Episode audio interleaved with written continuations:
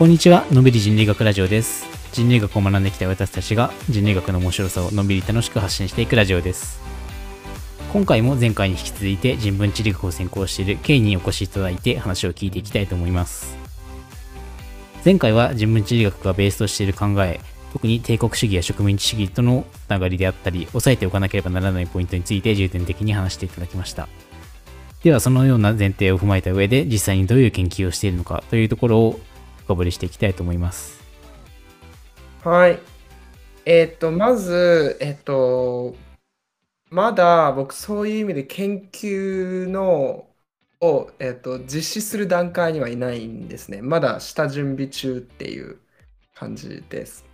ぼただまあ僕がどんなことに興味があるのかっていうお話はできるので、まあそういったお話ししようかなと思いますけど、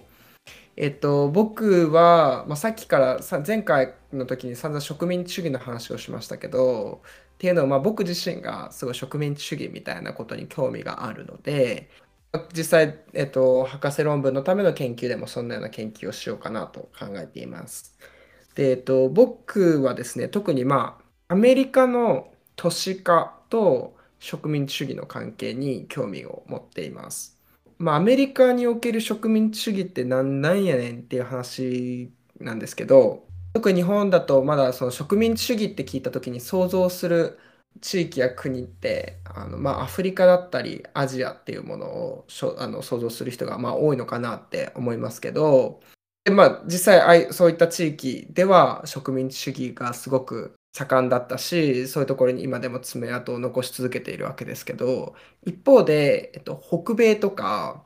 えーオーストラリアニュージーランドとかそういった国や地域では違う形態のアジアとかアフリカとは違う形態の植民地主義が起こっています。でそれを、えっと、入植者植民地主義っていうふうに呼びます。えっと、英語だとセトラーコロニアリズムって言いますけど、入植者っていうことは、まあ、アメリカの場合だったら、イギリスの人、まあ、もともとイギリスから来た人だったりとか、まあ、スペインから来た人だったりとかっていう人たちのこと。そうですね。だからヨーロッパから入植してきて、まあ、その人たちが独立国家を建てたっていうのが、まあ、アメリカ、カナダ、ニュージーランド、オーストラリアとかに共通するかなと思いますけど、えっ、と、だからそういう意味で、じゃあ、例えば、大英帝国の一つの例としてインドがありますけど、インドとアメリカじゃ何が違うのかっていうと、インドではイギリスの政府の人たちが滞在をして少数のイギリス政府の人たちがインド全体を管理していたわけですよね。一方で入植者植民地主義っていうものが取られた、えーと国や地域では政府が少数の人を送り込んでそこでその土地を管理していたわけではなくて、まあ、そういった側面もゼロではないんですけどもただ基本的にはヨーロッパの国々の人たちがやってきてそこに定住をして住み続けてそこで自分たちの社会そして国家を、えー作ってきているっていうのが大きな違い。あ、だから入植者っていうんだね。そうですそうですだからアフリカとかアジアの国々が独立って言った時にはそこんその植民地主義が始まる前からそこに住んでいた人たちがヨーロッパの国々から独立するっていうニュアンスですよね。まあ、大方のイメージとしてはそんな感じだと思います。一方で、まあ、北米とかあのオーストラリアニュージーランドとかはヨーロッパからやってきた人たちが自分たちの出身の国々から独立するっていうオーストラリアとかだったらイギリスから独立するしっていう。そういうことですね。てか、まあ、なんか言い方が悪かったけど、オーストラリアの場合だと、もうオーストラリアに住み着いた、もともとルーツがイギリスにある人たちも込みで独立するっていう。そうそうでヨーロッパからやってきた人たちがヨーロそうヨーロッパから独立するっていうのが、アジアとかアフリカとかで取られた植民地主義とまあ、えー質を異な質が異なる形の植民地主義って言えると思います。ああ、なるほどね。それはあんまり意識して考えたことなかったかもしれない。でそれを、まあ、そういったような植民地を植民地主義を入植者植民地主義っていうんですね。うん。あまあ、でただこの入植者植民地主義ってあんまりこう日本語で定訳がなくてすごい訳がバラバラで、えっと、いろいろな言われ方をしてるんですけど、まあ、僕は入植者植民地主義っていう訳し方をするようにしています。で入植者植民地主義の特徴っていうのはまあいろいろあるんですけれども、まうんあでも一つ大きなのは、その先住民、そこにもともとその植民地主義の前に住んでいた人たちを、えー抹消することっていうのが大きな特徴の一つです。あ、そうなんだ。そういうことにやる。ジェノサイド、まさにジェノサイドですね、が、えー大きな、えー入植者植民地主義の大きな、えー重要な根幹ですね。で、その後に本国の人が送られてきて、そこに住み着くって感じ。いや、えっと、もう一般の人たちが住む中でだんだんと、だんだんとっていうのも、一般の人たち、その必ずしもパワーをも、そのなんだろう、ヨーロッパの政府の人たちがこのトップダウンでするのではなくて、うん。住んできた人たちが、さっきのあと前回のあの宇宙の話とつながるところはここだと思うんですけど、こうアメリカのあのこの土地を空っぽな土地だと認識して、うん。そこに勝手に住み着くわけですよね。入植者側がね。入植者側が。うん。で、自分たちの社会、自分たちの国家を建設していくわけですよね。はいはい。それは必ずしも別にイギリス国王が主導してるわけでも、フランス国王が主導してるわけでもないわけですよね。入植してきた人たちが、まあ、ボトムアップみたいな形で国を作っていくみたいな感じ。そうです、そうです。で、そのプロセスの中で、えー先住民たちは抹消されていくわけです。うん。で、まあ、抹消って言っても、いろいろな方法が取られるわけですね。まあ、えっ、と、物理的に殺すっていうのももちろん一つ方法です。もう一つとして考えられるのは文化的抹消なので、まあ、すごい同化政策を取る。ああ、なるほどね。もう地元の言葉を使うんだとかそういうこと言うと、まあ、分かりやすいかもしれない。まあ、あとは例えば宗教、キリスト教に改宗させたりとか、はいはい。そういうようなえことで、まあ、先住民のこう文化を消すっていうこと。うん。あとはその社会的に終焉に置くわけなのでこう同化させても別に白人と同じ社会的地位が与えられるわけではなくて、うん。えー経済的にも政治的にも、えー社会的にも極めて限られた資源しか与えられないあったりするわけですよね。で都合のいい時には使われたりするわけですけどうん。そういうようないろいろな方法をとって入植者植民地主義国家においては先住民たちは、えー抹消されていくわけです。まあ、入植者っていうか、入植者植民地主義を取ってる人たちからすると、もうそこは、もともと住んでた人としては場所だったかもしれないけど、そういうことはないことにして、自分たちがこれから意味付けをしていく空間として捉えてるっていう関係なんそうですね。前回の話とつなげるとそういう形になると思います。うん。まあちょっと話を聞くのもしんどい方もいるかもしれないですけど、大事なポイントだと思うので、まあぜひ粘り強く聞いていただければと思うんですけど、まあ歴史の話でもあるので、そうですね。で、まあ、ちょっと、まあ、時間もあるので、そこもさすがにここ、その、これ以上詳しくお話しすることはできないですけど、うん。えっと、僕は特にそれが都市、アメリカの都市においてどのようにこの入植者植民主義が起きているのかうん。っていうところに興味があります。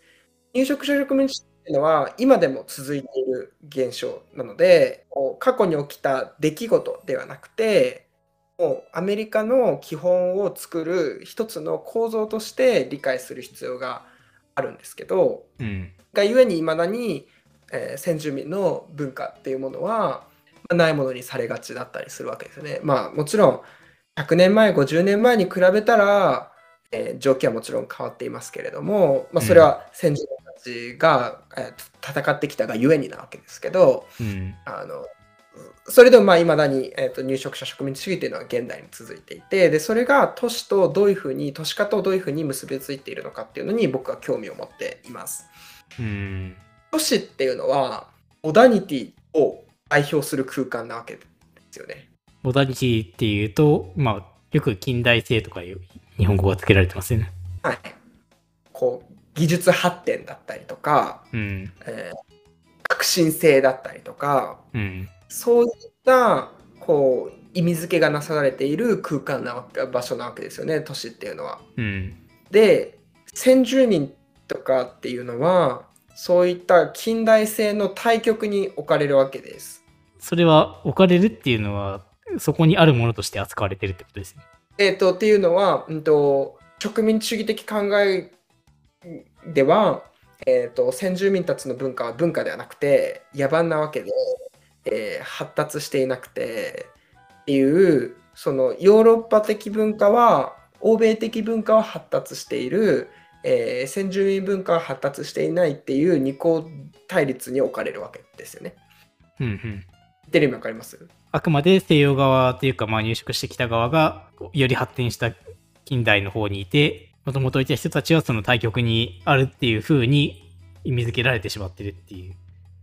意味付けられてるっていうかなっていうかな。まあそういうことにされてしまってるっていう。そういうことです。それがゆえにだから彼らを近代化するために同化させようみたいなロジックにもつながっていくわけですけどうん。そのなのでその都市っていうのはその先進性だったり革新性だったり技術発展だったりそういったものを表彰するそういうものをあの表す空間なので、うん。えー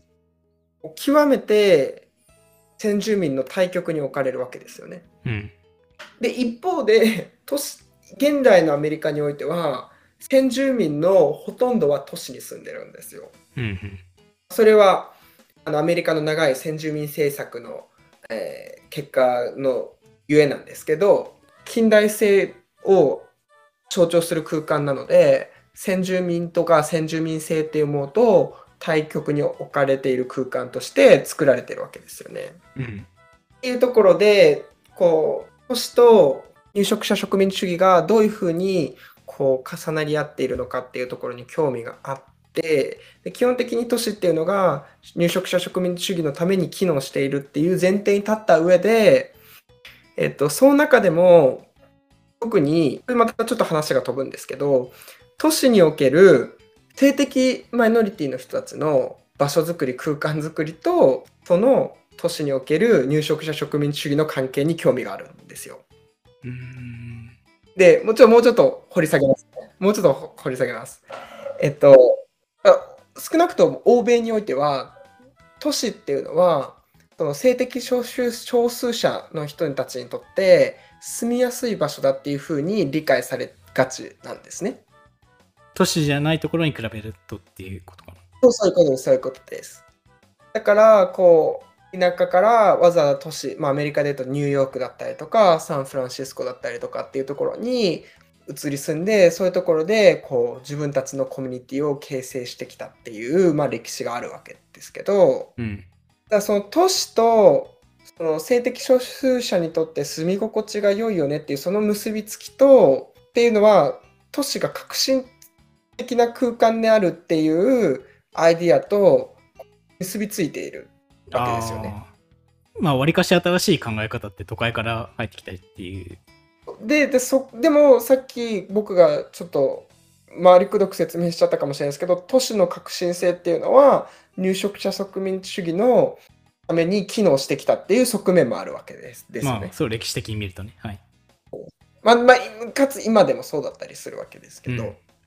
そこの交差点が、まあ、僕の関心領域なんですよね。うん、なるほどね。その性的少少数者の人たちが都市に憧れを持って、まあまあ、ある種楽園を求めて、まあ、結果そこでこうあの失望するところもちろん多くあるわけですけども、まあ、でも希望を持って、えー都市に行って自分たちのコミュニティを築いていく中でこうアメリカの入植者植民地の人たちにあ入植者植民地主義にどう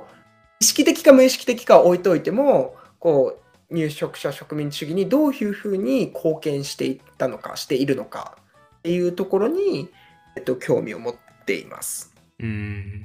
でどういうふうに研究進めてるのかっていうことなんですけどあの何度も繰り返すように僕まだ研究を始めていなくてえっと今はまあひたすら授業を受けてひたすら文献読んでえっと研究テーマをこうより固めていってるっ段階です。で、来年の、えっ、と、ちょうど今頃から冬ぐらいにかけて、えっ、と、博士論文研究の、えープロポーザルを提出して、それが、あの、OK 出れば、実際に研究にを開始するっていう感じになります。開始するっていうのは、文献で研究するのか、はたまたフィールドワークも込みで研究をするのかっていうところはあると思うんですけど、そうですね。僕は、まあ、さすがに、あの、人類学を出ただけあるので、出ただけあるのでっていうのもおかしいか。でも、経験者なんで。あの、フィールドワークをしたいと思ってます。あ、そういうアプローチをする人も結構ありなんですね。あ、地理学でですか？地理学でフィールドワークっていうのは全然ありなんですね。全然あります。えっと、地理学で産業観察している人もいますし、そうですね。全然いろいろ、地理学のそうです。手法の話、今回のこのポッドキャストであんましなかったですけど、地理学で質的調査をする人は、あの産業観察とかエスノグラフィーやる人もいれば、えっと、質的インタビューする人もいれば、うん。まあもちろん文献調査する人もいますし、あの資料調査、アーカイバルリサーチする人もいますし、うん。あのまあいろいろですね。うん、で、僕は入植者植民主義が今でも続いているっていうことに興味があるので、えー実際に、まあ、アメリカの特定の都市にフィールドワークをしに行って、どういうふうに入植者植民主義が機能し続けているのかっていうことを調査しようと思ってます。なるほど。結構柔軟に研究できるんですね。研究できるっていうか、手法はいろいろあるんですね。そうですね。あの、地理学は、地理学独自の研究手法っていうのを、まあいいのか悪いのか分かんないですけど、持っていないんですね。ああ。人類学だったら、まあ基本的にはみんなフィールドみんなフィールドワークをするよみたいなところはあんまりない。ないですね。はい。うん。まあ逆にいろいろ自分で目的に合わせて手法が選べたりして、いい側面もあると思います。そうですね。そうですね。まあ、逆に何をすればいいのか分かんないっていう状況になるかもしれないですけど、人によっては。そうそうそうそうですね。確かに、あの、研究手法が前提として置かれてないので、うん。図書館にこもればいいのか、場所、実際に表に出ればいいのか、まあそういうのは個人の裁量によってくるって感じですね。まあそうですね。まあ、リサーチクエスチョン次第っていう感じだとは思います。アメリカの博士課程の研究の話も聞いてると全然日本と違うなっていうような気もして、それも込みで面白かったですね。まあ僕らは、僕は今日本の京都大学の大学院で研究してますけど、まあ特に1年目はこれをずっとやりなさいとかいうことも、まあ特にはなくて、うちの場合かもしれないですけど、まあ基本的にフィールドワークはするっていう前提には立ってますけど、なんかそこまでがっちりこれをしなさいっていうのはあんまりないんで、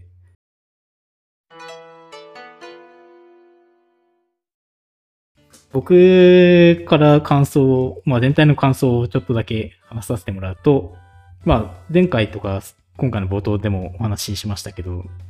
意外と人類学と似たような前提に立ってるっていうところは教えてよかったところだなと思ってます。まあ植民地主義の話、帝国主義の話も結構ありましたけど、まあ、そういう前提に立ってるっていうか、まあ、そういうのがきっかけで発展した学問だっていうのは自分たちで認識しながら研究しなきゃいけないっていうところは、大いに共通しているところなんだなっていうところ、プラス、なんだろう、僕が思ってた地理学ってやっぱり自然地理学とか、地図を主に扱っている人なのかなっていうふうになんとなく思ってたんで、なんかそことの再化も図れたというか、いろんなことをやってる学問だなっていうのを知れて、とても楽しかったです。あのもちろん地図をやってる人もたくさんいますし、まあ、地図を使って地図っていうか、まあ、物事をこう地図化して研究をしたりとかしてる人ももちろんいますね。ただまあ僕がそうじゃないっていうだけです。この間ユーポンと話してた時にっていうか、この間ユーポンと会った時に、あ、これ人文地理学っぽいのかもしれないと思ったのが、一回、東京で落ち合ったんですけど、東京の大手町で落ち合って、で、そあの辺をちょっと案内してもらったんですけど、あの辺ってすごいでかいビルがいっぱいあるんですよ。はいもう、名前を聞けば誰でもなあの名を知ってるみたいな会社の本社ビルとかがいっぱい建ってあって、で、そういうでっかい区画にバンバンビルが建ってるかと思ったら、あるところからすごい細かい土地に、土地っていうかまあ区画がされたところに繋がってるんですよね、あの辺って。うーんなるほどめっちゃ面白そで、なんでかっていうふうに彼が説明してくれたところによると、その細かいところは昔町人地って言って、まあ一般の人が住んでるような土地だったから、まあ人が住む、一般の人が住むような小さめの土地の区画が割り当てられてた一方で、そのビルがいっぱい今建ってるところは、大名屋敷とかすごい大きい土地が。建ってたから、その方が、まあ土地の買収とか、土地の買い取りとかそういうとこはすごいしやすかったっていうメリットがあったっていう話を聞いて、え、言ってることわかるかな？むっちゃ上がる、むっちゃ上がる。その町人地とか、まあ、細かく切れた土地を同じ面積買い取ろうとするといろんな人と交渉しなきゃいけないとかうん、一人が反対したらビルが建たないとかそういうところもあると思うんですけど、そういうのが、まあ、大名地、大名屋敷とかがあったところは、まあ、一発でバーンと決まってしまうので、そういうビルが建ちやすかったんじゃないかみたいな話を聞いて、あ、これなんか地理学っぽいなっていうふうな印象を受けましたね。そうですね。あの、本当にそれはまさに地理学だと思います。歴史的な背景を見ながら、こう、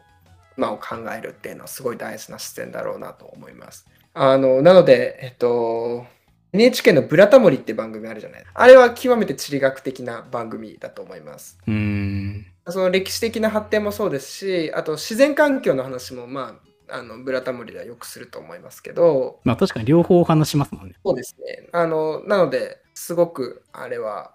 地理学だなというふうに思います。すべてとは言わないけど、まあ、とっかかりとしては一番身近な例だなと思っていただければいいんじゃないかなと思います。まあ、気になった方はぜひ、地理学、人文地理学の本とか読んでいただければ面白いんじゃないかなと思います。ぜひ読んでみてください。ちょっと僕、あの、日本語で地理学を勉強したことがなくて、日本語のおすすめの地理学の本を、まあ、あの、はい紹介してもらったコンクリートクレイっていう本は紹介していきたいと思うんで、まあ、よかったら、はい、英語ですけど、手に取ってみてください。ぜひぜひ。今回は地理学、人文地理学を専攻している K に来てお話をしてもらいました。どうもありがとうございました。ありがとうございました。のめり人類学ラジオでは皆様からのご意見、ご感想、ご要望を随時募集しています。概要欄にある Google フォームや Twitter のダイレクトメール、YouTube のコメント機能などで随時お寄せいただけると大変励みになりますので、どうぞお気軽にお送りください。それでは次のエピソードでお会いしましょう。